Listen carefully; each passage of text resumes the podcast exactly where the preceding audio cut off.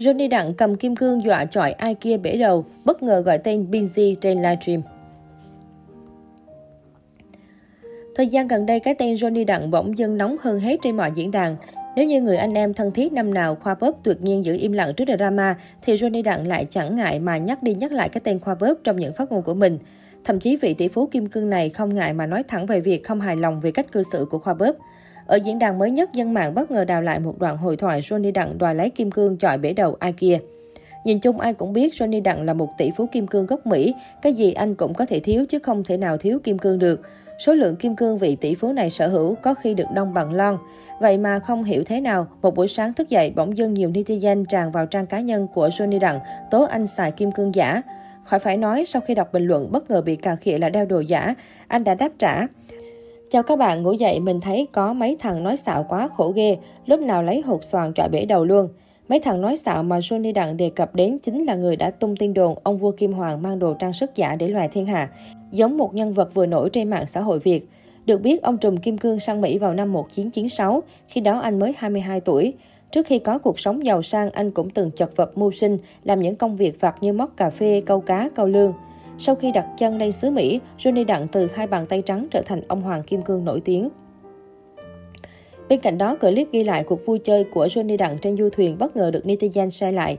Trong đoạn clip, ông vua Kim Hoàng đã nhắc đến rapper đình đám nhất nhì hiện nay, Binz. Theo phản ứng trong clip, Johnny Đặng livestream và có người comment về Binz nên ông vua Kim Hoàng đã nói Binz và quay sang nói với người phụ nữ ngồi bên cạnh, "You biết Binz chứ?" Đáp lại người này vừa cầm ly rượu vang vừa chậm rãi nói, "Binz là gà em mà." Tiếp lời Johnny Đặng giới thiệu thêm về người phụ nữ, "Nếu các bạn muốn hát nhạc rap muốn qua đây, bên Mỹ, biểu diễn thì gặp bà này."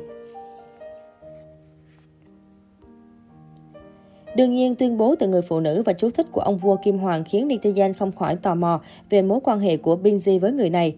Được biết, người phụ nữ trong clip là bà Michelle, CEO công ty giải trí khá nổi với nghệ sĩ Việt khi ở Mỹ. Đây là công ty chủ quản của Hương Tràm sau khi nữ ca sĩ sang Mỹ. Về phần Binz, anh từng có thời gian dài ở Mỹ nên nếu có quen biết thân thiết với bầu show cũng là chuyện bình thường. Trái với thái độ của triệu phú Kim Cương, Khoa Búp lại tuyệt nhiên im lặng.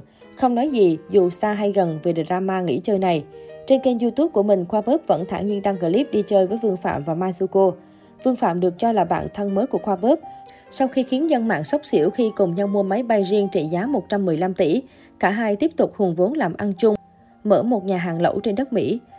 Tưởng chừng phi vụ làm ăn này non có vẻ thuận lợi khi cả hai chốt điều khá dễ dàng, tuy nhiên dân tình lại dấy lên tin đồn rằng Vương Phạm đang cá phim Khoa Bóp để làm giàu.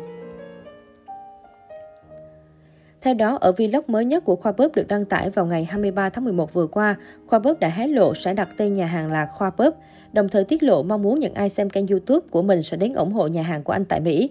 Ngoài ra, Khoa Bóp cũng không giấu tham vọng sẽ chinh phục thị trường tỷ dân Trung Quốc trong một tương lai không xa.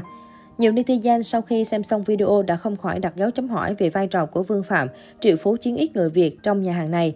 Trên danh nghĩa cả hai làm ăn chung nhưng tên nhà hàng lại đặt theo nem của Khoa Bóp. Điều này khiến cho một số cư dân mạng cho rằng vị triệu phú này đang ké phem khoa bóp để kiếm tiền. Tuy nhiên, theo như lời giải thích của những cư dân mạng khác, rõ ràng Khoa Bóp là một kênh YouTube và là cái nem thu hút social với gần 4 triệu lượt theo dõi trên YouTube. Vậy nên chuyện cả hai đặt tên nhà hàng theo tên Khoa Bóp cũng là cách để hút truyền thông cho cửa hàng. Ngoài ra, Vương Phạm đầu tư nhưng không cần lộ mặt trên tên nhà hàng cũng chẳng thành vấn đề. Chính Vương Phạm cũng từng thừa nhận với danh tiếng của Khoa Bóp ở thời điểm hiện tại, anh hoàn toàn có thể độc lập kinh doanh. Việc hùng hạp lần này hoàn toàn có lợi cho cả Khoa Bóp lẫn Vương Phạm.